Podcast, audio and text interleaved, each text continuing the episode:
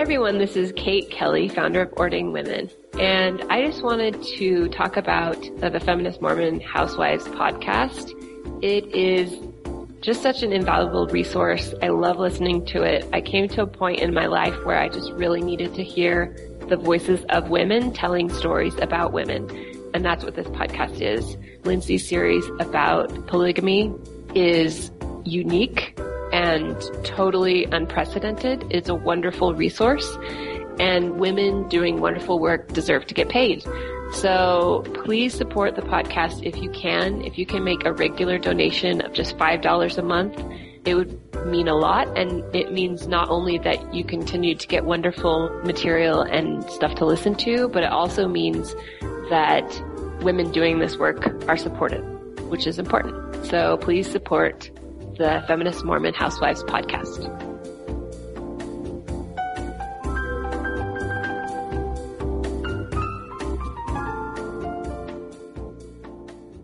One, two, three, go.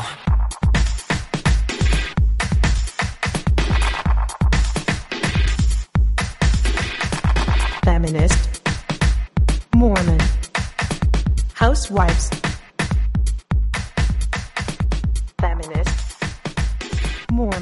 Hello and welcome back to another episode of the Feminist Mormon Housewives podcast. I'm your host Lindsay, bringing you another episode in the Year of Polygamy series where we try to understand the practice of Mormon plural marriage. And this episode is actually the third part in a four part episode of episode 84 of polygamy controversies and maybe lesser known facts about polygamy. And I'm bringing back all the listeners' favorite guest, Joe Geisner. Can you say hello? You are too kind, Lindsay. Thank you very much, and well, and I feel welcome, very much welcome back, and uh, and thanks to all you listeners. I appreciate that. That's very kind of all of you. And I just want to say one thing to the listeners. Most of you know this already, but I've, I checked the downloads on both Feminist Mormon Housewives podcast.org and yearofpolygamy.com and FMH gets way more downloads. So I just want to remind everyone, if you want just the Year of Polygamy episodes, or if you want them on your iTunes, go to yearofpolygamy.com. We have set up a site with just those so you don't um, have all the other FMH episodes, which are great, which are about feminist theory and women's experiences in the church. But just a reminder that you can go to iTunes and look for yearofpolygamy.com episodes. So today we're going to be talking about, I would say, I don't know if it's a controversy in the topic in, of, in and of itself, but in the individual stories, there are some pretty salacious stories that are very controversial, which is why I brought Joe on whenever there's controversy. Joe, Joe is here to help us out with this. So Joe, let's talk about the women who said no to polygamy. It, it's a fun subject, and the more I delved into it, the more interesting it became for me. You and I, we spent quite a bit of time on the Reformation in Utah during under Brigham Young, and that was, I would say, that would have been the height of uh, the numbers in polygamy, meaning percentage wise, and that from that point onward, there was a steady decline, and it actually became an avalanche in women rejecting polygamy. And the amount of women who would have rejected polygamy is, is probably overwhelming it would be wonderful if somebody actually did a, a, history on that. I'm not sure that's really possible now because most of those women have passed on. But it would have been wonderful to have uh, done oral histories and really documented. I think most of that, and we, you and I have talked about this, that most of those stories, unfortunately, are just passed down through families. And, and there's not even letters. There's, there's really nothing from those people who actually went through. It's just hearsay. And, and so what, what you and I are going to try and do is actually bring about things that, that we can actually document. And I, and, and I want to point out that this was, this has probably been the episode that has been most requested by listeners that are women. They want to hear the stories of women saying no because we've talked a lot about the stories of women who said yes. And as you will show us, it was not a consensus across the board, regardless of the the penalties attached to not practicing polygamy. Well, and I would even go so far as to say that it was actually the norm of rejecting polygamy, particularly from the 18, from 1850 onward, 1858, I'm sorry, 1858 onward, and that it wasn't the exception to reject it. And so, so you would have to say that most of the women in Utah were rejecting polygamy. Now let's talk Uh, about that really quick. So we do know it was a small percentage of the population and historians have long argued, is it 2%? Is it 10%? Is it 15%? that practice polygamy. But why is it that you're naming 1858 as the time when the tide, uh, the tide starts to turn a little bit? both Kathryn Daynes and Pauline Paula Harline in their books, I really enjoyed both of them for what they talk about during this. That that particularly uh, Kathryn Daynes documents how Brigham Young was starting to be feel reluctant. There were some signs that he was actually feeling reluctant in the number because of that that Reformation period and the amount of people getting a divorce, the women coming to him and asking him for divorce.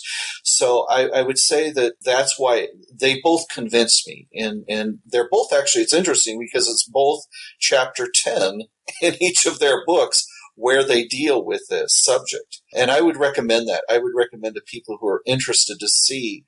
Oh, and the oh the other source that's very important, though it's a very difficult book to find, is Carmon Hardy's Works of Abraham, or Doing the Works of Abraham in there, he, and we'll actually get into some of that, but he actually quotes uh, from observers who were seeing this decline.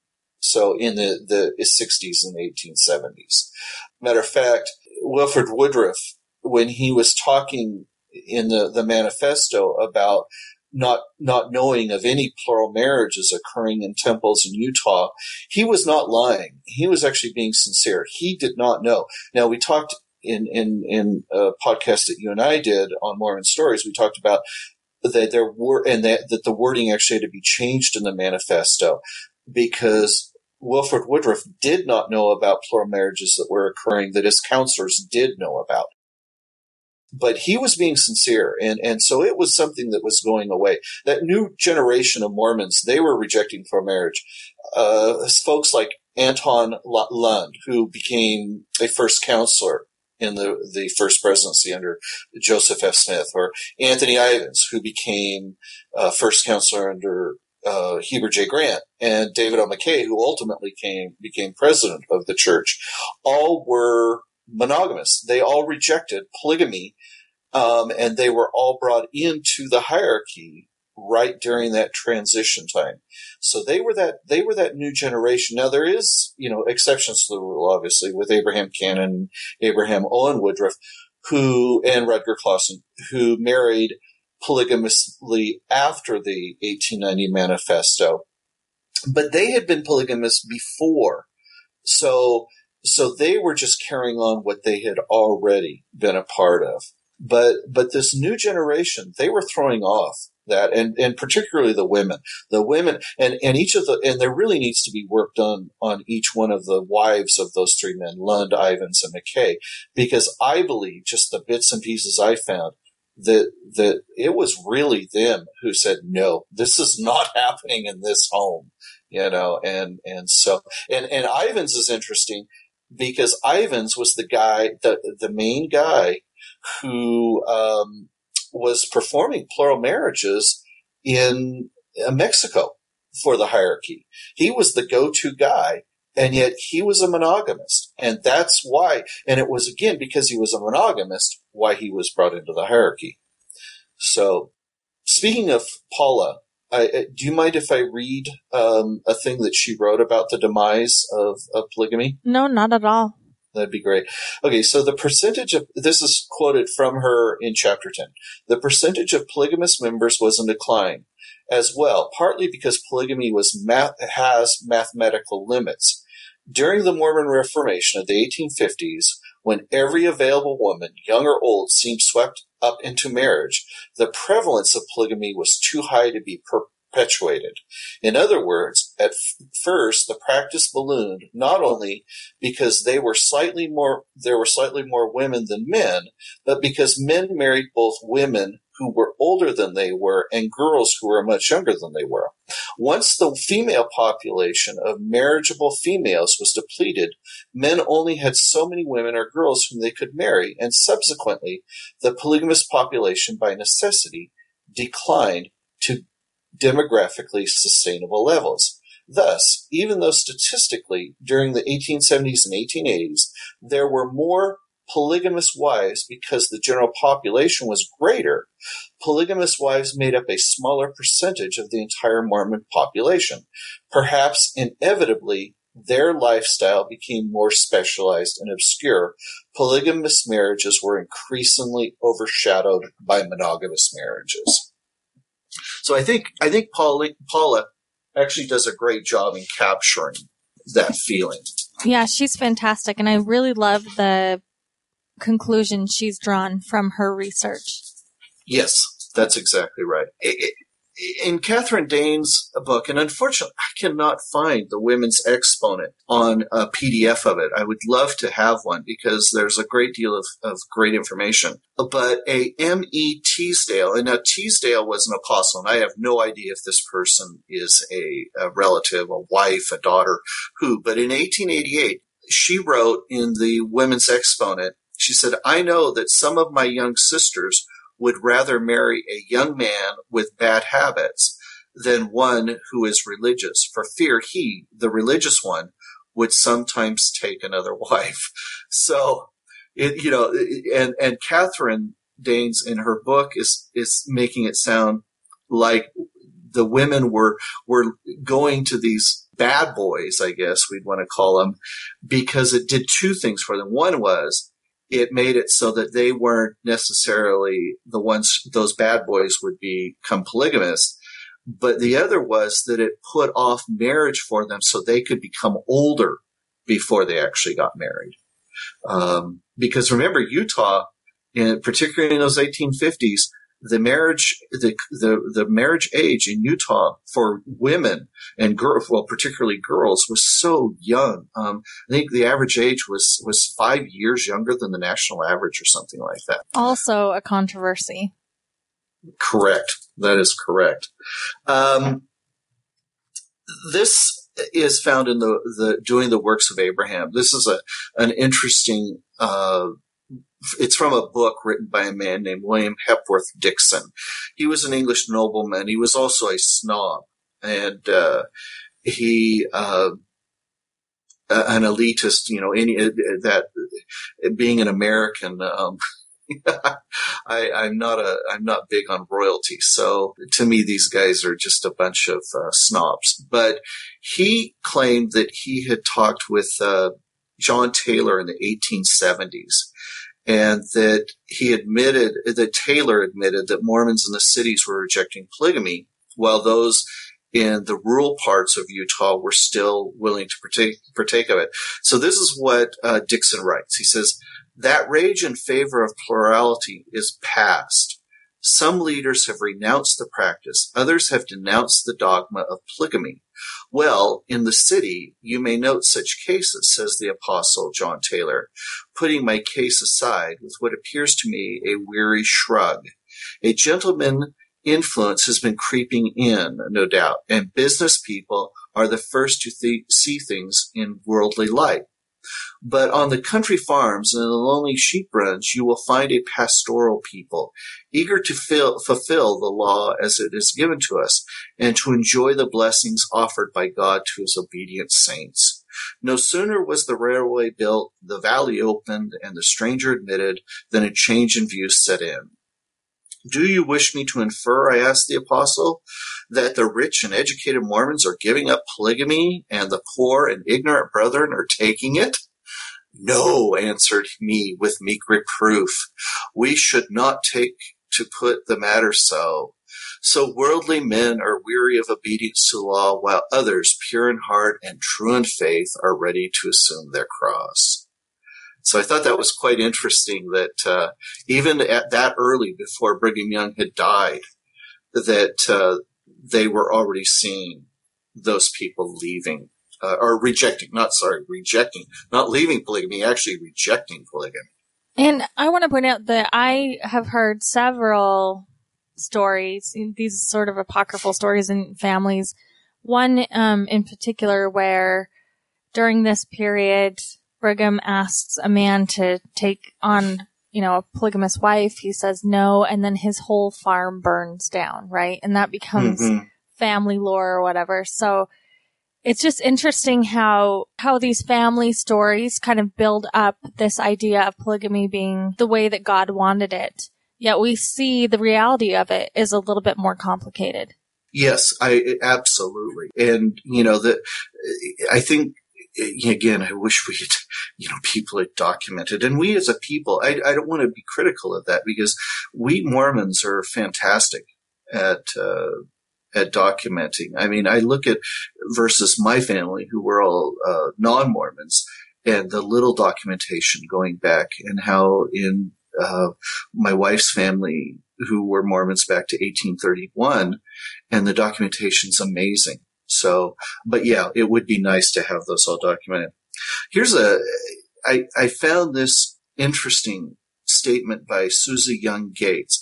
Now remember, she's, I mean, she's Brigham Young's daughter. Matter of fact, some would call her his favorite daughter. She, uh, was an advocate of polygamy. She was married and divorced and then married again to, uh, Jacob Gates. Uh, she was madly in love and probably, I, I believe she probably had an affair with, uh, Joseph F. Smith, um, while he was married and and maybe she was even married to that first husband. Uh, but in the Young Women's Journal um, in 1893, she asked the women. She asked these young women. She said. Uh, she asked the women, she says, You women who have treated the holy principle, of plural marriage, with neglect, sneers, mocking abuse, and even cursing and railing. And, and then she goes on to say that she says it is their sin that polygamy was abandoned by the church because of negative attitudes toward it by the Mormon women themselves, including herself. So, you know, you've got the, the women and, and you and I talked once before about one of Brigham Young's daughter-in-laws who, you know, had uh, the relationship with the soldier who was a monogamous. You have to believe that for these women, and seeing polygamy. They were they were rejecting. They were not. Uh, and that again, we talked about. This is the majority of the women. This is how they felt. And I think that that's important because, as an LDS woman in the church, I was often told, "Well, the reason why, Lindsay, the reason why you are uncomfortable with polygamy." In fact, I had a seminary teacher that I really looked up to tell me this. The reason why you're uncomfortable with polygamy now is because you're not. The Lord has taken it from the earth so that's because it's not right right now. And that's why you're uncomfortable. But when it is right, you'll, you'll feel more comfortable with it. I remember hearing, you know, even as a young man, I remember hearing that, that uh, rationale. And as we're showing in this podcast, that is not the case. Um, today, I was lucky enough to have a person tell me about one of his ancestors. Her name is Elizabeth Brockbank, and she was uh, 12 years old when she left England. This would have been in 1852, and she arrived in Salt Lake City. Uh, when she was in the U.S., she traveled up the Mississippi from New Orleans to St. Louis, and then um, up to the drop off, drop off point um, where the Mormons then immigrated. She actually had the experience of seeing the ship Saluda, the steamer ship Saluda. I don't. Do you know the story about Saluda in Missouri? Have you ever? No.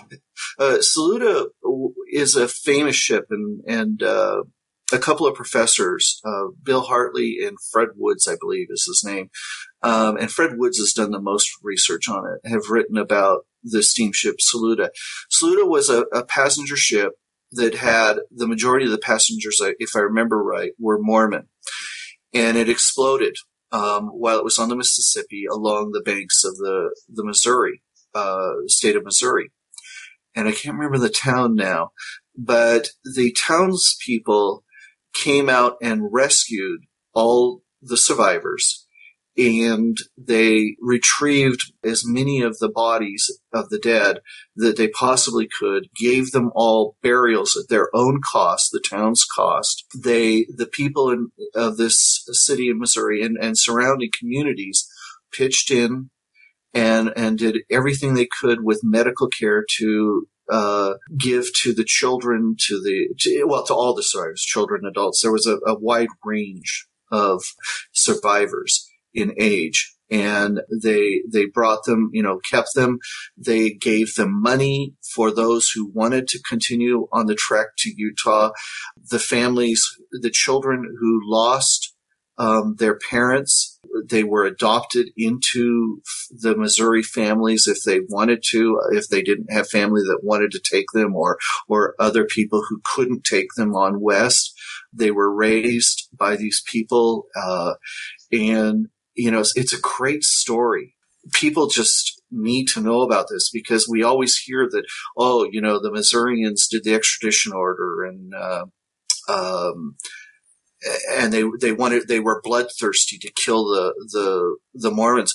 Well, I hate to say it, but the Missourians only had an issue with Mormons till the fall of 1838, and after that, they if anything, the Mormons kept the Missouri, uh, the Missourians kept the Mormons protected in, in this example and many others where Missourians went out of their way to protect them.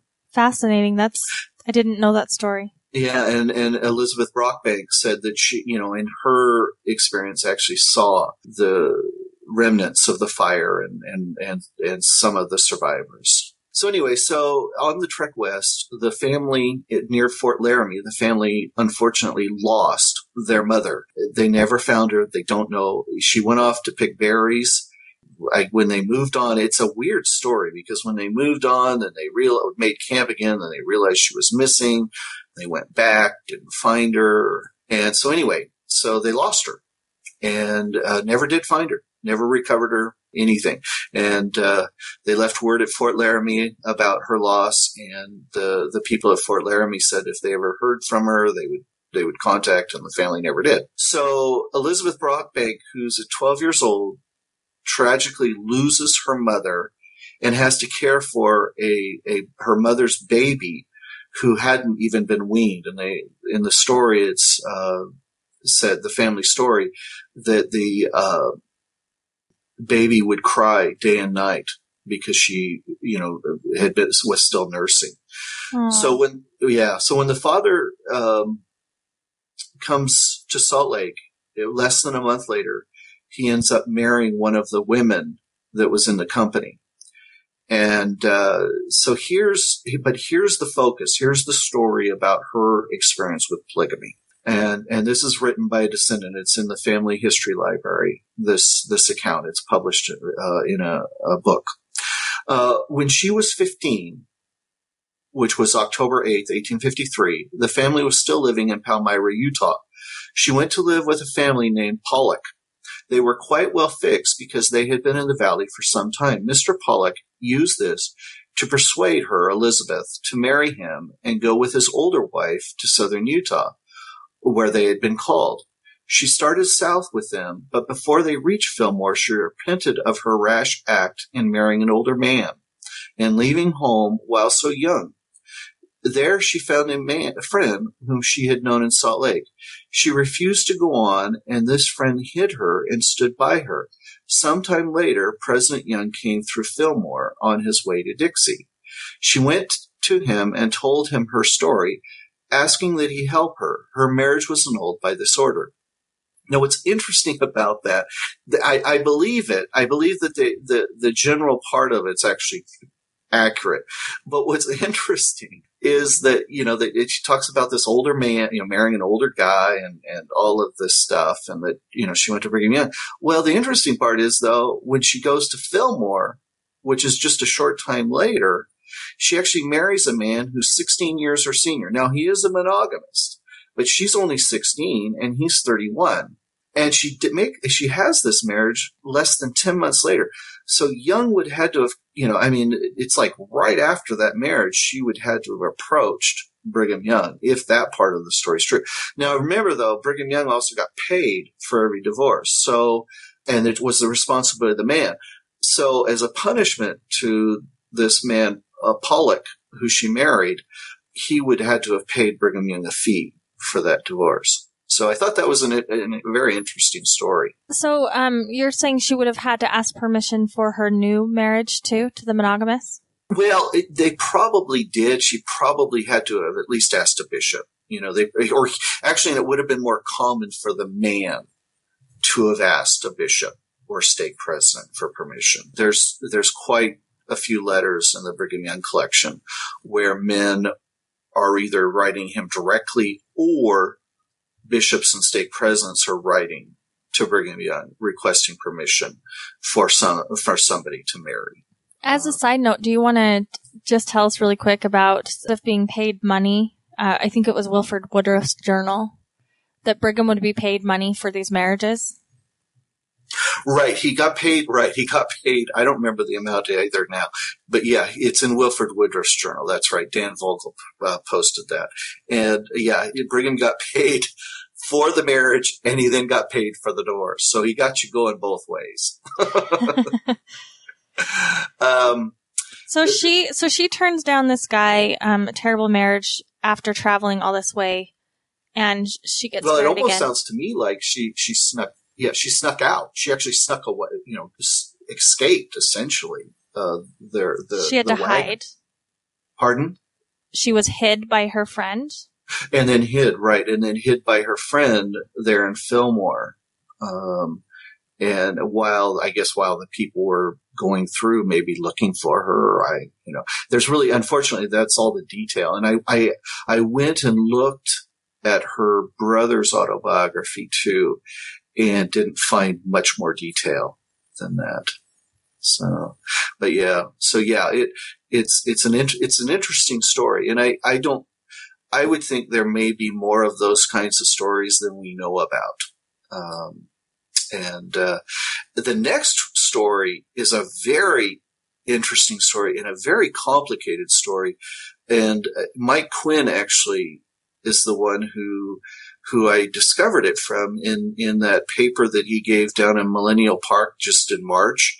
Uh, I'm sorry, Centennial, Centennial Park. Park. Mm-hmm. Centennial Park, yeah, in March. He talks about a woman named Nora Taylor and her married name, uh, that, that she had at her death is Burgener. And it's interesting because her son, Nora Taylor Burgener, and her husband, who she married, their son his name is Clair Burgener, and he actually was a U.S. congressman for five terms from San Diego, California.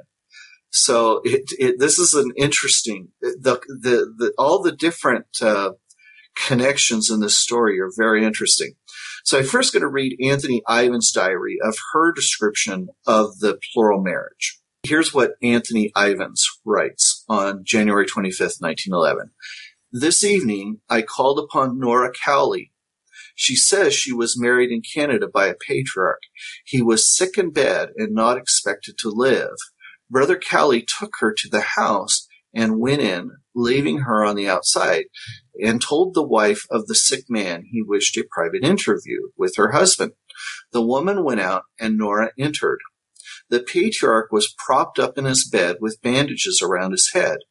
He spoke in a voice so low that she could not hear a word he said. Brother Cowley told her when to say yes. After he finished, she asked Brother Cowley if that was all. He said yes. She thought it a singular way to get married.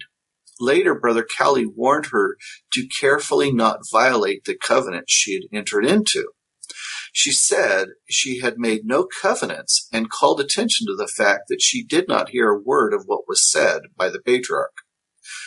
Yeah, an interesting marriage ceremony. Um, and this, by the way, is Matthias Cowley. He's an apostle. Yeah. And, yeah. He's so, famous in all of our post manifesto stuff. That's correct. He's he's one of the guys that uh, the fundamentalist Mormons look to for uh, I guess uh, not well.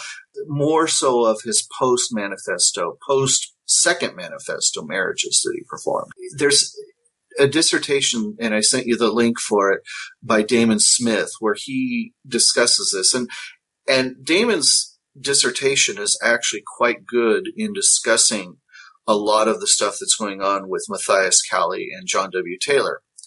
And so Damon quotes from a letter that's written by Ernest Taylor. Now, this is Nora Taylor's father. And this, Nora Taylor, Ernest Taylor, this entire family and Ivins are all down in Mexico. They're all in the colonies down in Mexico. And so, uh, Ernest Taylor, and, and, and this is all happening after the second manifesto. So that was in January 25th, 1911. And the reason that these interviews are going on is because Ivins and Lyman and all these guys are trying to find out what Cowley and Taylor had been up to with these post manifesto plural marriages. And it depended on what you said in your letters whether you would be excommunicated or not. If you protected the apostles and gave them an out, most likely you stayed a member of the church. If you didn't, most likely you'd be excommunicated. Well, Ernest didn't write what he should have.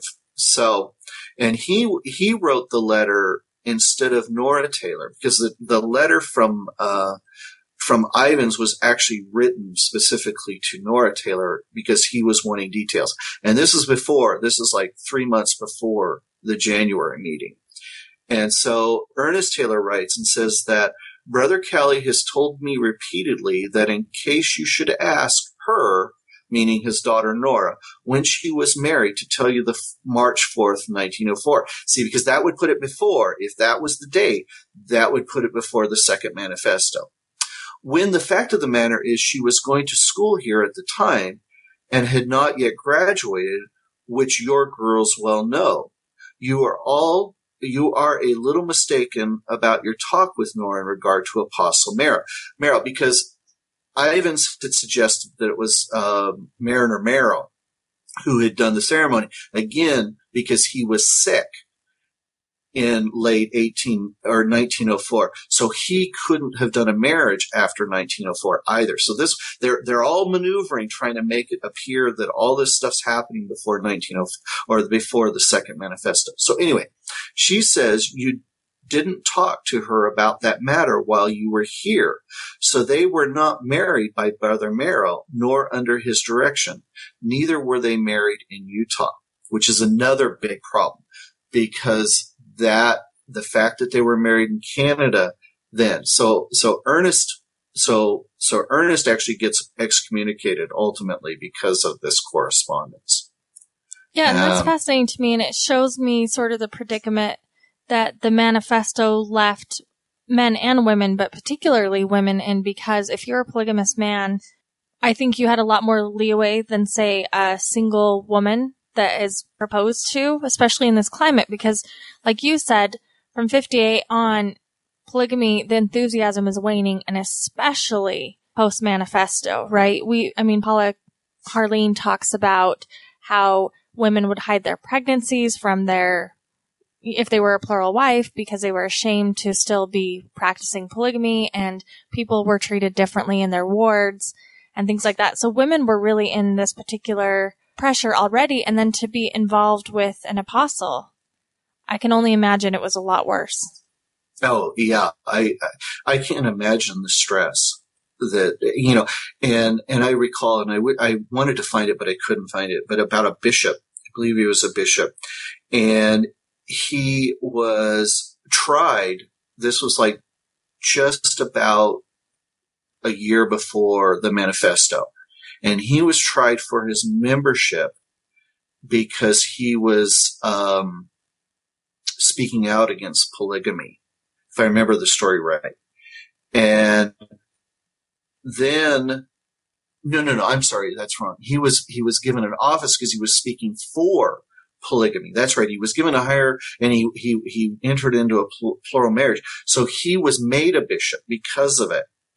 So then, a year after after the manifesto came out, maybe it was like the second manifesto because Ivins was in on the trial. So it had to have been after the second manifesto. So Ivins is there sitting in the trial, uh, who had performed all of these post manifesto plural marriages. And so this guy had been speaking out about, you know, polygamy, saying how good it was and how it was needed for salvation. So the High Council, with eh, being overlooked with Ivins and there were two other apostles there, who were asking um, him questions about why is he supporting it, what he knows about post manifesto plural marriage, stuff like that, and then they excommunicate him because he he was telling them about the stuff who Ivins actually had been a part of, and he was telling them. You know, I mean, it was like you know this this craziness of of going on where you know one month you're put into a position, and then the next month you get excommunicated. You know, it's just oh it was it was crazy and women exactly women you know didn't they had to hide everything and w- women had to hide constantly. I mean, it was it was pretty much nonstop for women on hiding. Um, so uh, back to Nora, she marries her uh, Walter Herman Burgener in 1911 in California, and and she then um, dies in 1971. But Burgener, before he married Nora Taylor, had married Laura Cowley, who was Matthias Cowley and Luella Smart's daughter.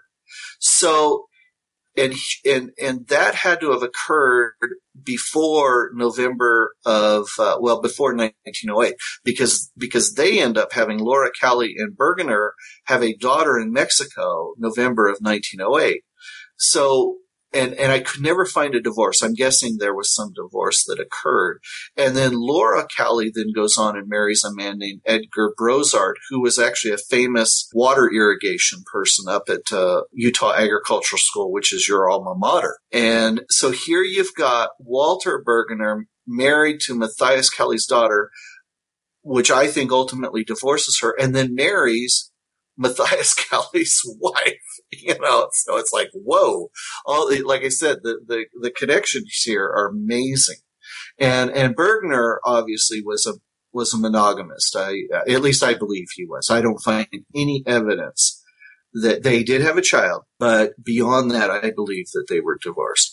So when Burgener, Nora Taylor, Burgener, and Walter Burgener meet Cowley on a on a street some years later, she tells Mike Quinn that Matthias Cowley says, "You're together now, but she's my wife for eternity." Interesting. You know, these, yeah, yeah, these guys are still thinking in terms of polygamy. Yeah, and I think that this was not uncommon. In fact, I have heard stories, again anecdotal, of seminary teachers talking about this in abuse scenarios with their I'm trying to think of the one that was in the news a few years ago. He was saying the same thing. He was, oh, no, no, no. It was a mission president. And he was saying, he was trying to recruit the sisters in his ward to agree to be plural wives in the next life. You and I heard that. I think, I can't remember where we heard that, but you're right. Wasn't that a mission president like in Australia or something? Yeah, you was, and I heard that. Or England. I can't remember. Of course, so we don't have any oh, documentation. England.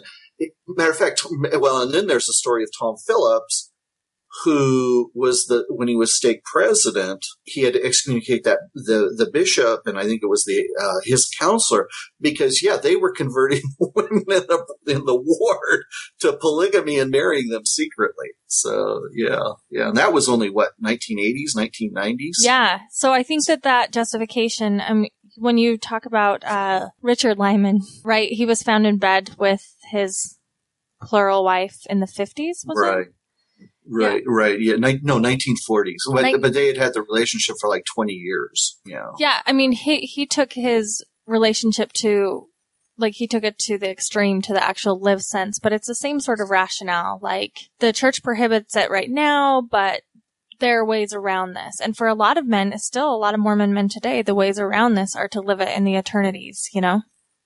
Mm-hmm, mm-hmm. Yeah, and you and I've talked about that too. That that there are actually um, different men who have been presidents of the church who uh, posthumously uh, marry women, have their wives actually stand in as the proxy of these women that they end up then marrying as their their plural wives, um, which sort of is mind blowing to me.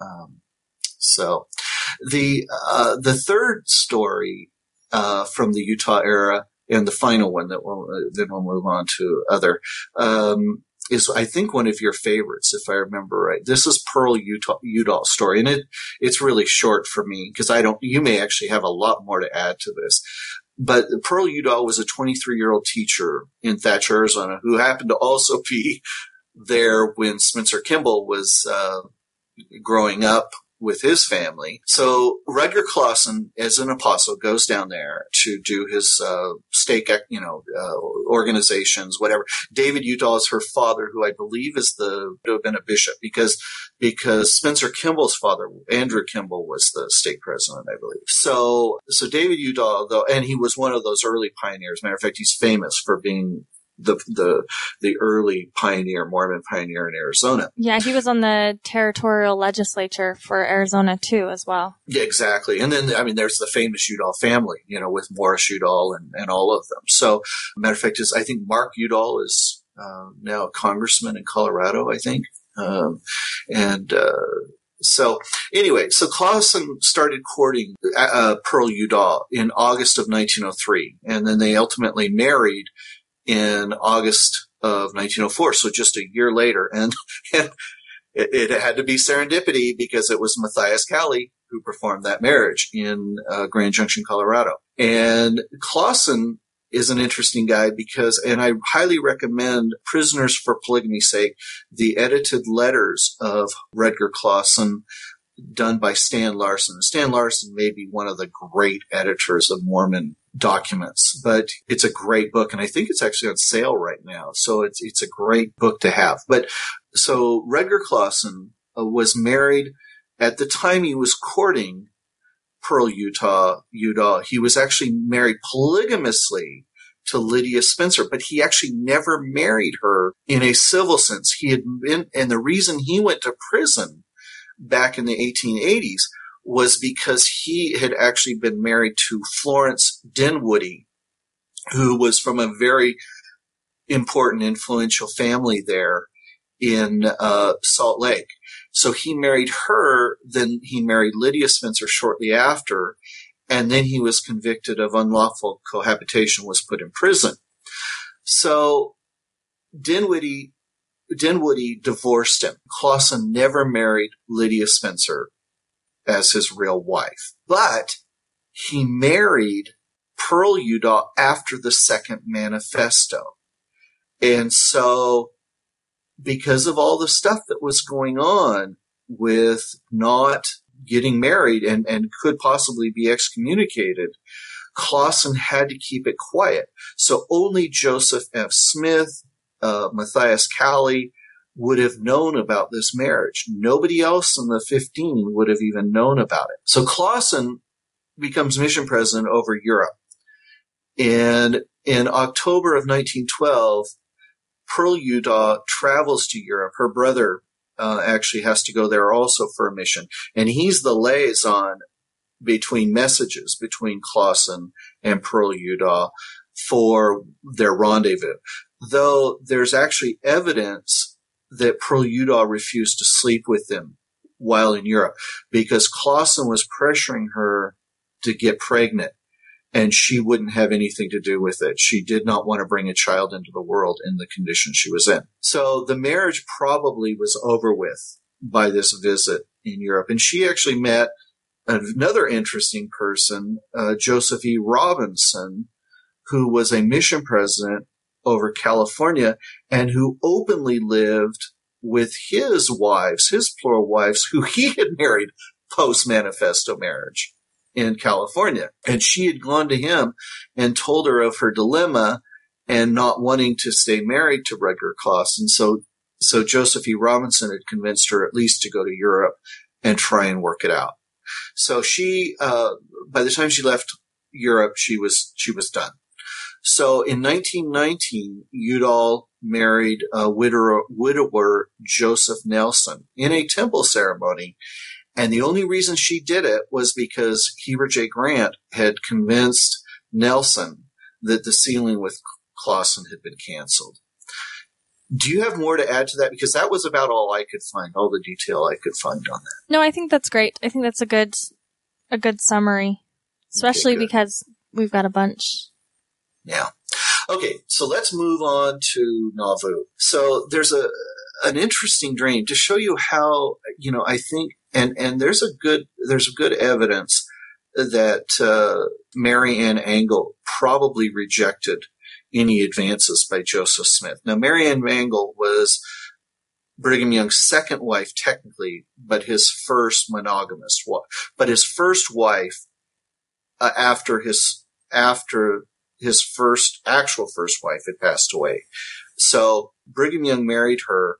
They had a long marriage. They actually it was not nearly as disruptive as Parley Pratt and Mary Ann Frost's marriage that we talked about before. Um, the the young marriage actually seems to be a fairly stable one for the most part. They didn't live together at the end of their marriage, but but for the most part, it seems to be. And to show you how much trauma, and I think it is trauma that Brigham Young was in over this marriage proposal that Joseph Smith had made to to Mary Ann Angell. He said he he writes in his journal. He says, "I had a dream." Thought I was traveling to the east with my wife in a carriage covered. It stormed. I let the curtains down. Travel safe along through muddy. We turned to go back. Brother Joseph sat on the back seat with my wife. He whispered to her, said it was right if she was of mine. To nothing more passed between as I drove along the carriage drawed out to so long I could not see my wife.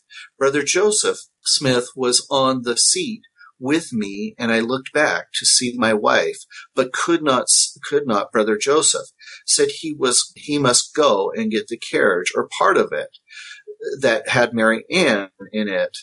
We got the carriage, but saw nothing of Mary Ann, for she is, for she was inside and the carriage closed with a curtain and they was black we was pulling it over a bridge last I remember. Now this is December of 1843, so this is at the height of Nauvoo polygamy and the swapping of wives and all that stuff going on. And, and, and the first part of that dream is clearly Joseph Smith seeking Mary Ann to be his plural wife. The second part is, and that's why it's so ominous, that second part of the dream is, is Brigham Young dreaming that Mary Ann Angell had actually died. So there's a lot there, and I really see this as a, as a traumatic dream that had, had gone on. The next experience also has to do with Brigham Young. Now this is this is before the events of this is all they all occur before this dream. So uh, and could actually be you know there's no evidence of this. I'm just guessing, but could actually be because of what the events we're now going to describe. So this is about Brigham Young's experiences with a woman named Martha Brotherton. And we've talked And about her I'm a little not- bit on the podcast. Right. And I'm not going to read really from her um, affidavit. We'll link to it, but but I think it's important that people take the time to read her affidavit. So, but but Brigham Young's first association with uh, Martha Brotherton as well. He's on his mission in England, and so remember, she's going to only be uh, what 15 years old at this time. So no, I guess 16. She's going to be 16. He says, I pre, he, this is again, he's writing in his, his journal. He says, I preached in the carpenter's hall yesterday in the morning, Brother Heber C. Kimball in the evening, now at, uh, Ed Gorgeous, Walker's. Monday was at a meeting in the evening at Brother Cooper's, stayed at Brother Walker's all night. Tuesday night stayed at Father Brotherton's. So he's actually spending the night with the Brothertons. So the Brothertons come, so that's in March of 41. So by November of 41, the Brothertons leave England and come to Nauvoo. Now, remember in our Pratt podcast that Elizabeth Brotherton, Martha Brotherton's older sister, ends up marrying Pratt. The rest of the family actually leave Mormonism. And, uh, because of the events that we're now going to, so, so Martha Brotherton is asked to go by Heber C. Kimball uh, this would have probably been after January of 1842, but before, sometime before April uh, 1st, 1842. So it, it, we just don't know when, but in one of those those three months. So Heber C. Kimball asked Martha Brotherton to come to her house. He starts interviewing her, saying, you know, stuff like, "Do you believe in the prophet? Will you do what the prophet asks of you?" Brother Joseph Smith, do you, will you do, you know, what he says? And she's thinking, yeah, I'll do what he says. You know, he's a good man. You know, he's a prophet of God. Of course I'm going to follow and do what he says. So, uh, so she says that, uh, she, you know, says, yeah, of course. So she goes in. So, oh, so, so Heber Kimball says to her, okay, uh, we got to meet up with Brigham Young. I got to talk to him. So they're, they're, the three of them start going and they're heading to the red brick store there in Nauvoo. And Brigham Young says, I got to go do something. I got to go get Brother Joseph over something, or I think. And, and so, uh, Heber Kimball takes her to the red brick store and they go upstairs to Joseph Smith's office. And Brigham Young shows up, shuts the door, locks the door with a key, and basically tells her about polygamy and says that Joseph Smith has told him that she's to be his wife. And so she sits there and listens. And she's not convinced, and she basically says she's not convinced by it. So he says, well, okay, so if I get brother Joseph Smith here and he'll convince you, right? So she says, okay. So they bring Joseph Smith and they lock the door again and, and the pressure. And by the time they're done, Joseph Smith, Heber C. Kimball, and Brigham Young are all putting amazing amount of pressure. She thinks, I mean, this is a 17 year old girl. Think, I, I can't imagine a 17 year old old young lady being so quick on her feet thinking this through. I can't even imagine any 17 year old. I mean, I shouldn't say a 17 year old girl. I mean, a 17 year old thinking on their feet so quickly. But she says, she goes, well, can't I have at least a day to think about this? And then I'll give you your answer. And I think the next day was like Sunday. So she, from that point on, avoids them and, and ultimately leaves. And there's enough rumors going around by April, whenever this took place. So whether it's January, February, March, but by April 6th, Joseph Smith is so nervous about this experience that he says at the conference spoke, and this is according to, I think, uh, uh, um, Clayton writes this. He says, spoke in contradiction of a report in circulation about Elder Kimball, Brigham Young, and himself, and others of the twelve, alleging that a sister had been shut up in a room for, for several days, and that they had endeavored to induce her to believe in having two wives. Elizabeth Brotherton, the one who ends up marrying Parley Pratt, uh, says about her sister that she writes a letter that's actually published in the Millennial Star, smearing smearing her sister's name. She says she and many others of the English saints have proved that the statements made by my sister Martha. Oh, I'm sorry. When she said she, she actually meant her, her sister Mary Brotherton. And many of the other English saints have proved that the statements made by my sister Martha are falsehoods of the basest kind. So they've also got, I mean, they've got her sister smearing the 17 year old young lady's name. Now, So I just April want to point out uh, Brian Hales, who we had on last episode, in his uh, article that he's written about Bennett, he sort of discredits his story and he claims like things like the kiss. You know, there are rumors. Bennett says that Brigham forced a kiss on her, and Brian argues why he thinks that that didn't happen. Do you think that? Do you think that there's any reason to not believe that maybe Martha Brotherton was making this up? Well, first of all, okay, why is Joseph Smith at the conference go attacking her? Why use her family to attack her, to smear her, if it's all a lie? If it's all a lie, nobody's going to pay attention. You know, you smear somebody because you're covering your family. you know, it's, it, I mean, that's just nonsense. I'm sorry, but that's just nonsense. Um, and, and they're doing this and they're smearing her two months before, or is it three months? No, three months before she makes her affidavit of July, on July 13 and, uh, 1842 and then it's published in the a St. Louis paper, you know, so, so why are, again, you have to ask the question, why are they trying to discredit her when she hasn't even, I mean, yeah, she's gone public probably among her family, but why are they making all this effort to discredit her before there's any knowledge of her ever? I mean, she hasn't even probably made a decision to go and talk to John C. Bennett. So my this. understanding was she went immediately after, and it was published soon in the Sangamo Journal. Am I wrong about that? There was there was rumors of it, but the actual affidavit, if I recall, and again, you know, maybe I'm messing up on my dates here, uh, but the the uh, the affidavit is dated uh, sworn and subscribed to me this day, or this 13th day of July, AD 1842, uh, in front of Justice of the Peace, Du Bouffay Fremon. And that's the affidavit that was published. Uh, again, I think there were rumors, but, and there had been discussion, um, but the actual affidavit was in July. okay. So, yeah.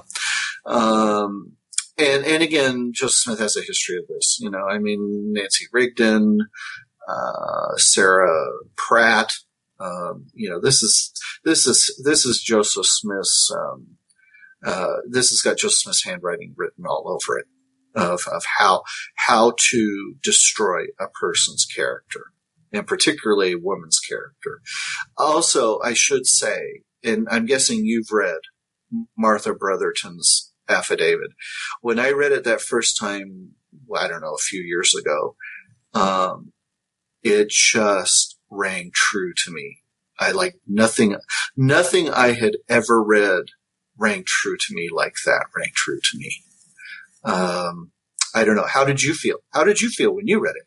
Um, I felt shocked because I think the context when I read it was probably different. I didn't have a lot of context at the time, but I do think that um, it is likely true. I think that it is easy to, if this were an isolated case and we could prove that Martha Brotherton had other agendas or other, you know, character flaws that would you know, establish a pattern or something, but it just feels like slut shaming to me. It feels like, um, Joseph had, this was not the first controversy, right, that he was involved with, with women in doing this. And, uh, it was probably the first that Brigham was publicly involved with. But yeah, I think it's, I think it's unfortunate what happened to her. I don't think that there's any reason to believe, even though her sister testified against her, that, uh, her character was full of lies. I don't think this was a lie. I think it was a bold thing to do, and I don't think she gained. I mean, do we have any proof that she gained anything from writing this affidavit? No, if anything, she had a heartache. Uh, the letters, her letters, um, I've read, and uh, the letters of her family. Um, they're in the uh, Pratt uh, collection, the Pratt family collection, and which is all digitized on the Church History Library. Uh, they're they're part of um, Elizabeth Brotherton's correspondence, and they are heart wrenching letters. Um, this this tore this episode tore that family apart. It divided the family, and it was never ever reconciled. So if anybody, if, if anybody can read those letters and come away and think, oh yeah, Martha Brotherton was a slut or a whore or A liar. whatever, uh, a liar, whatever William Smith wants to uh, call her, um, because that's what I was just going to read to us is the that William Smith writes in his uh, WASP, the Nauvoo WASP of August 27, 1842. So this is a month after the affidavit's published. He says, he writes, he says, uh, in these United States, John C. Bennett, the pimp and file leader of such mean harlots as Martha H. Brotherton and her predecessors flourish with impunity. So right there, you got the prophet's brother calling her a whore.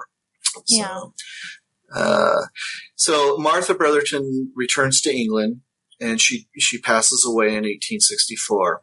Young hears about this from Elizabeth Brotherton, And, uh, well, actually, I shouldn't say that because there's some debate whether this happened in August 1st, 1870 or 1879. I found two dates that uh, Brotherton was was sealed in the St. George Temple for eternity to Brigham Young, and uh, her sister Elizabeth Brotherton was uh, acted as proxy for her to do that.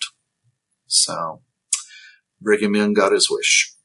Yeah, I think I think that's that to me shows a certain smugness. Um, I've heard other people interpret it as something else, but to me, it's it looks like wounded pride, right? That he that he did that. But some are saying no, he really believed that you know Joseph wanted him to marry this woman. I don't see it that way. I see it as an ego thing. But yeah. either way, it's offensive.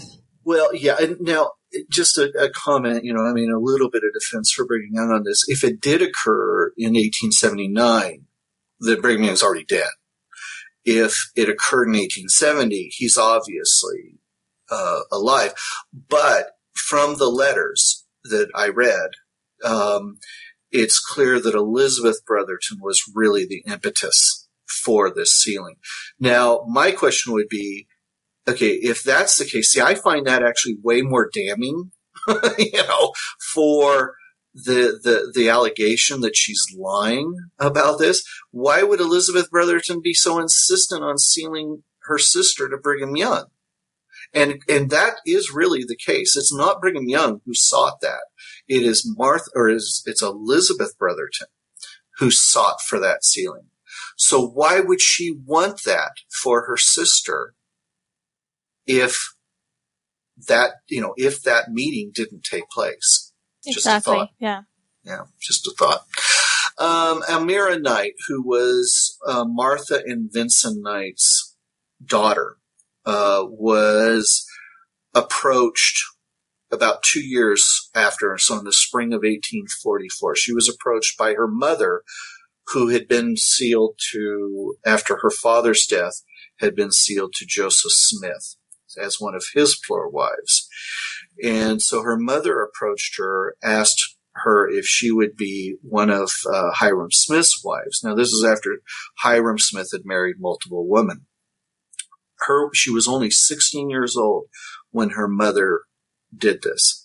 Uh, Almira Knight said that she was not interested, and she actually, just a few months later, married Sylvester. Uh, this is after Hyrum Smith had been murdered in in, in uh, Carthage.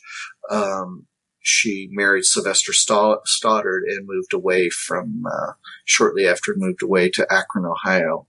So that uh, that happened quickly. An interesting thing that Stan, Sam Taylor wrote, I thought that that gives an idea of the feelings. Um, and Sam Taylor was John W. Taylor's son. And so, and Sam Taylor was a, a great uh, author. He actually won an Academy Award for The Absent Minded Professor, for writing The Absent Minded Professor.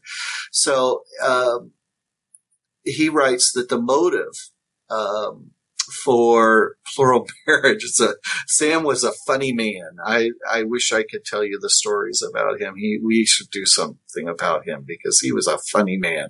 Anyway, he said the threat to her daughter at age of 17. At this period in Deseret, when an old man began losing his steam, he was dealt a young girl as a plural wife to revitalize him.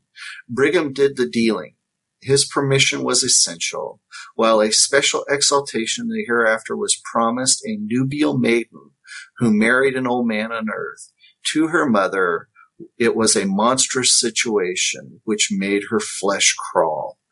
When an appeal to Brigham failed, her only recourse was to eliminate the man in charge. Sam, that's that's pure Sam Taylor writing. Uh, and actually, though, there's a bit of uh, evidence to support Sam in that because there's a letter uh, written by I think Daniel Wells that you and I've talked about, where he talks about um, Orson Pratt getting a 16 year old woman to a 16 year old girl to marry him. And uh, Wells and the other person uh, that's there are joking about how um, uh, Pratt, Orson Pratt looks 16 years younger after uh, sleeping with her that night, and uh, the girl looks 16 years older. So um, this, uh, even though Sam's making fun of this, unfortunately, it seemed to to happen in reality. Let's move on to Rachel Ivins Grant. Um, Rachel Ivins Grant was the mother of Heber Grant, the president of the church. In Heber Grant's uh, address of October 3rd, 1842, he said that I had always understood and known that my mother was sealed to the prophet and that Brigham Young had told my father that he would not marry my mother to him for eternity because he had instructions from the prophet that if anything happened to him before he was married to Rachel Ivins, he must be sealed to him for eternity, that she belonged to him. So it's it, it and that's true that that uh, on uh, 29th of November 1855, Rachel Grant was uh, I think that's the date was sealed to Joseph Smith for time and eternity. Well, and they and uh, that she then was married to Jedediah Grant for uh, for mortality. Um, it's interesting to look at Heber J. Grant's diary and see what he thought about this. It, it, uh, here's what he wrote December 13th, 1899, after he had. Uh, this was at the funeral of Emily Partridge Young, who had been one of Joseph Smith's plural wives also he said he writes he says brother joseph f in his remarks today bore a wonderful strong testimony as to the devotion of sister young and others who had been sealed to the prophet joseph smith as plural wives he also bore a powerful testimony as to the rightfulness of plural marriage and the inspiration of almighty god to the prophet joseph smith in restoring the same to earth he testified to the eternity of marriage covenant, referred to the fact that he looked upon me as his cousin, my mother having been sealed to the prophet Joseph Smith for eternity. His remarks were very powerful indeed and delivered under the inspiration of the Holy Spirit. Now remember, uh, Jedediah Grant was no small fries in the Mormon hierarchy either. I mean, he was he was Brigham Young's counselor. He was mayor of Salt Lake City. But this idea of being a part of the Joseph Smith family for these people obviously was very important. On uh, this is at the funeral of Reuben T. Miller. This is March 29, 1901. Brother Joseph F. Smith followed, occupying the remainder of time. He spoke with a great deal of power and force. He announced that he looked upon me as being the seed, actually, of prophet Joseph Smith, under the new and everlasting covenant, my mother having been sealed to the prophet for all eternity, and only married to my father for time. On March 19, 1826, he says, Inasmuch as my mother was sealed to the prophet for eternity, and so also was Sister Emily Partridge, uh, Emily Young Clawson, in the hereafter will be my sister. So there's there's a real uh, dynastic sense to all this too. Even though Rachel Ivins, matter of fact, Rachel Ivins is said to have when when Joseph Smith when she found out she found out that Joe Smith was after her from her friend Sarah Kimball, who also uh, had rejected um, Joseph Smith's advances to her as well, and her husband paid a uh, a huge price for that um, in one of the meetings of the Nauvoo City Council. He was a non-member who then, after Joseph Smith was murdered, uh, he then became a member. But but uh, Sarah or Rachel Ivins, I'm sorry, Sarah, Rachel Ivins is said to to have said she had she would sooner go to hell as a virtuous woman than to heaven as a whore. So yeah, that's we talked about this when we talked about the Heber J. Grant episode. Ah, okay, good, good. So, and actually, moving on to Sarah Granger Kimball. Um, so she was uh, in Wilford Woodruff's journal. He says on March second, second, eighteen seventy one, that he was sealed, or that he sealed. I'm sorry, that he sealed Joseph Smith and Sarah Melissa Granger. President Young visited us today, so clearly he was doing that, uh, even though Sarah, again, Sarah uh, Granger Kimball had rejected an interesting, just a just an interesting sideline is Augusta Cobb, Adams Cobb, who was a married woman and had an affair with Brigham Young in Boston, and then ultimately married Brigham Young as his second plural wife. She was promised to be his first plural wife, but Lucy Decker ended up being Brigham Young's first plural wife after uh, uh, Marianne Engel. And, And, and uh, this is and this is important because we talked about this in the first part of this series with John Hamer. Um, the Price, Richard Price, and uh, Pamela. Is it Pamela Price? Yes, exactly. in their uh, Joseph Ott polygamy polemic, they this is the thrust of their article that Augusta Cobb, who comes from the Cochranite influence and was a polygamist, sort of lures Brigham Young into polygamy. yeah, yeah, that's. Uh, uh, obviously, they never read any of Augusta Adams Cobb's letters. Um, so here, this is from uh, a letter to Brigham Young, f- February fourth, eighteen sixty-two. Now, brother Brigham Young. It, she always she called. I mean, she called him a lot of things, but but uh, she always addressed him as brother Brigham Young, to and then would add other things to it. Uh, can you not see how all this disgrace and distress might have been avoided? Most assuredly you can, if you'd allowed me to have gone up to Nauvoo free and untrammeled. So this, she's actually saying, you know, if you had not slept with me, um, that, that, and then let me go to Nauvoo without that. She said, in my spirit, I should have been brother Joseph the first thing. But instead of that, you expected a promise of me that I would not see him alone, saying he would certainly overcome me. I replied, if he did, he would be the first man. You then said, I had never had to deal with a prophet of the Lord. Now suppose he had overcome me, and I should by that means have raised up a son or a king, if you please. Who would have been the wiser? Fun stuff, huh?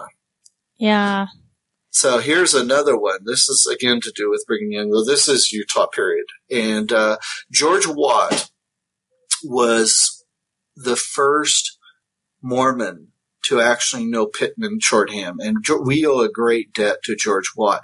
We have pretty much word for word um, addresses by the leaders of the church, and it was it was George Watt's Pitman shorthand that gives us that. So before George Watt, and that's why we don't have any word for word addresses by Joseph Smith, because George Watt was not dictating. It was Thomas Bullock, and he had his own type of shorthand, but he was not able to keep up with Joseph Smith or anybody actually. It, it's not, it wasn't that Thomas Bullock was slow or Joseph Smith was fast in talking. It was just the reality that, that when you're taking longhand, even if it's a modified longhand, you can't keep up with somebody. And, and so George Watt was capable of doing that. So George Watt's stepsister, who's, uh, I believe, uh, let's see, her name is Jane Brown. She comes to Utah in 1857. And I'm sorry, no, not 1857. I'm sorry, 1851. And Brigham Young catches a glimpse of her and sees that she's one hot young babe. And uh, so he wants to marry her. This is Jane Brown's heart wrenching letter to Brigham Young. It, it it broke my heart when I read it, and I had Lavina Fielding Anderson read it too, and and she she reacted the exact same way I did. She said, "Pardon the liberty I now take of introducing myself to you through these few lines. I am Jane Brown, the half sister of George D. Watt. He has made me acquainted with your counsel touching our union, which alas is unfavorable to the same what I am to do. My affections, my whole affections, are placed upon him. She's talking about George Watt. That's who she's in love with, and that's why she came to America. She wants to marry him. His manly bearing, his untiring kinship, and unshaken faithfulness as a brother and a friend has, has won my love, over which I have no control. To love another is to me impossible. So if I get not the man of my choice to introduce me into salvation, the remainder of my days will be wretched. Unless the Lord shall kindly interpose and give me another spirit, I do not oppose your counsel, but will abide by it with patient resignation. If I die, but I wish you to know how seriously it affects me, I wish to ask you one question, which, if you can answer in the affirmative, will give me some comfort. But if not, I shall consider myself condemned to suffer under the effects of eternal disappointment. Can I have George in eternity? I have no more to say, but a grief stricken heart. I remain your humble servant, Jane. Oh, well, man. it must have touched Young's heart enough because he allowed Jane to marry Watt. And, uh, just actually just about a six months later. And, uh, they ended up having five children or four children, I believe. Wow. Yeah. So, I mean, you know, there's a whole other complication of marrying your half brother, but, uh, but obviously this woman, Also not uncommon in polygamous families. that's, yeah, yeah, that's a whole nother episode. okay. To, That's to probably leave- not fair. I'm sure I have Mormon fundamentalist listeners. It's not uncommon in some polygamous families. Yeah. Yeah. Oh, that's right. You did. I said that's a whole nother episode. Yeah, you did that episode. We did that episode. We did. You've been there, done that.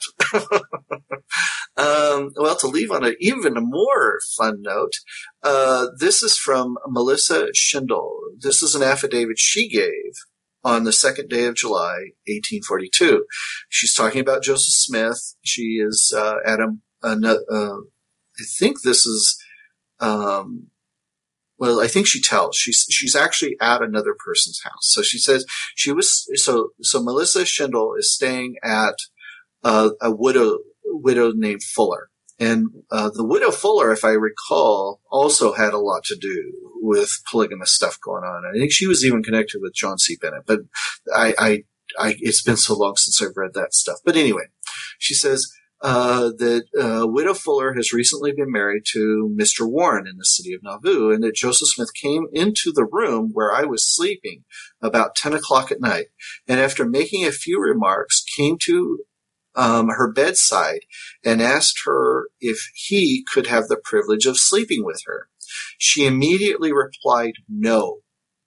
He, on the receipt of the above answer, told her that it was the will of the Lord that he should have illicit intercourse with her, and that he never proceeded to do anything of that kind with any women without first having the will of the Lord on the subject.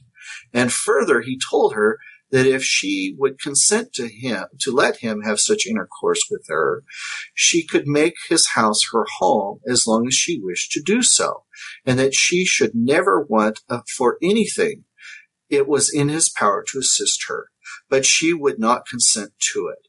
He then told her that if she would let him sleep with her that night, he would give her five dollars. But she refused his proposition. He then told her that she must never tell of his proposition to her, for he had all influence in that place, and that if she w- told, he would ruin her character, and she would be under the necessity of leaving.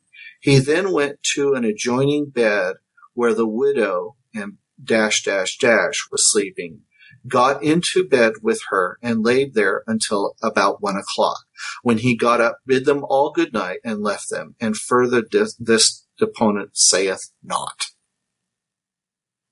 And maybe that's where I should end too. yeah, um, that's a hard story, and I have heard you can read Fair's take on Melissa Schindle, but I think that this this highlights something for me. So we talk about how, as feminists, um, how polygamy can really subjugate women, and it's a very patriarchal system. The women that are living in it, but I think that this speaks to the ripple effects of this practice that it really was a way to control women's sexuality because Melissa Schindle was one of the women after she turns him down. Joseph actually does say public things about her and um, calls her names. And I don't have the exact wording right now, but it's in the Sangamo Journal that publishes it. And I feel like women that turned it down also paid the price. And this is what we see in patriarchal systems like this is if you're compliant, you get some sense of soft power. And if you're not, you can be destroyed. You know, Lindsay, they bring up uh, people who who claim that that there were no re- that obviously these women are liars because uh, you know there's there was no repercussion. Uh, look at Sarah Granger Kimball and look at Rachel Ivins. Well, Rachel Ivins took off right after this happened. She took off and went back to New Jersey, and uh, Melissa Granger Kimball, her th- husband was threatened to be um, killed in the Nauvoo High Council that that if he didn't keep his mouth shut, and and there are no affidavits, you know, with both Ivins and and uh, uh, Kimball, there are no affidavits that went public by those women. It was the women who went public, and yeah, we have the Nauvoo, uh, the Wasp, which was a secular paper, I believe. They publish after this comes out. They say, "Who is Mel- who is Mrs. Schindle a harlot?" Yeah. And so, of course, for even speaking out, her everything is used against her. and remember who's the editor of the Wasp? It's Joseph Smith's brother, William Smith. Right. You know, I mean, these these guys were were covering for each other. Um, I mean, Brigham Young had a horrible time dealing with William Smith in Boston um, because he was betting every woman that he could find, and I mean every woman he could find, and it to to the point that even Brigham Young was having a difficult time with it, and and Joseph Smith made sure and protect his younger brother. So, you know, these guys were th- those Smith brothers protected each other. You even you know somebody Brigham Young who would follow uh, them un the Smith brothers. You know, he would do anything they said, and uh, he was Brigham Young was still an outsider. And I Um, just want to point out that there is this inequity in this case because who was a woman to defend her character, right? Especially in Victorian America, where virtue, the virtue, the sexuality of a woman was so important. There was sort of this whole entire culture built around it. And everybody knew this. And so, um, this is why, like, and we still have remnants of this in America today. This is why a lot of um, victims of a sexual assault don't report it. When we think about these stories, we always have to remember the inherent power dynamic. Always, always, always. These women did not have, could not hold property. They basically, their, their husband could, they could be abused by their husbands in, in some ways legally. They, they could be defamed. They could lose all their belongings for speaking out. And, um, of course, Joseph Smith and Brigham Young had things to lose as well. And Joseph ultimately was murdered for a lot of this, but there is this, this inherent power dynamic when we're talking about all of these women. Well, and as we as as we learned from you um, about that, you know, even even in the uh, late, you know, 40, 50 years later, that as long as you hit your wife with uh, something under the size of probably a bit, uh, like Joseph F. Smith hit. Um, um, uh, now her name escapes me, but anyway, his his first wife. As long as he could hit her, you know, he could hit her with a cherry stick, you know, or ch- uh, cherry uh, uh, branch. You know, if he hit her with the the whole uh, trunk, then you know, then he could probably get in trouble. But you know, as long as he hit her with uh, the branch, that's okay. You know, so Yeah, I'm going to read an article um, that we talked about in the Brian Hales interview, but this is from Al. They said, quote, in the 1800s, women were in deep trouble. Religious ideas about sin held that a woman's virtue was ruined if she had sex outside of marriage. Thus disgraced, a woman had few options if her seducer refused to marry her. Often she was banished, forced to live apart from family and community. This was an era when birth control was not widely available or reliable. Women could not vote, own property, or control their own money. They could also be committed to an insane asylum on the say-so of any man. Countless w- fallen women who had been raped or jilted by their lover- lovers had to resort to prostitution to make ends meet. Anyway, so um, I think that this is a climate that these women like. I don't think we can overstate the fear of their reputations being publicly printed in their paper about, you know, being a harlot.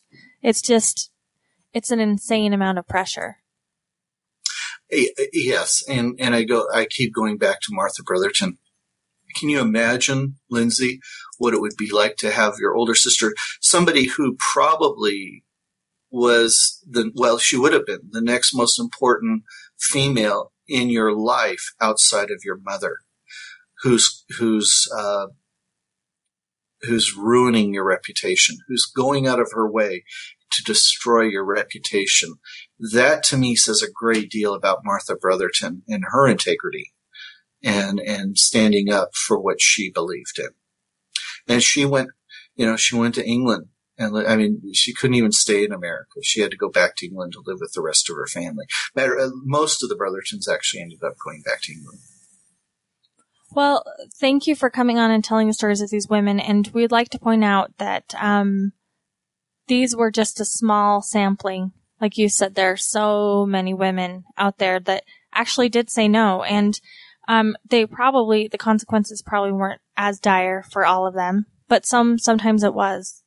Yeah. No, I think, I think the, the, uh, as I said er, at the beginning, the, the women in Utah who said no.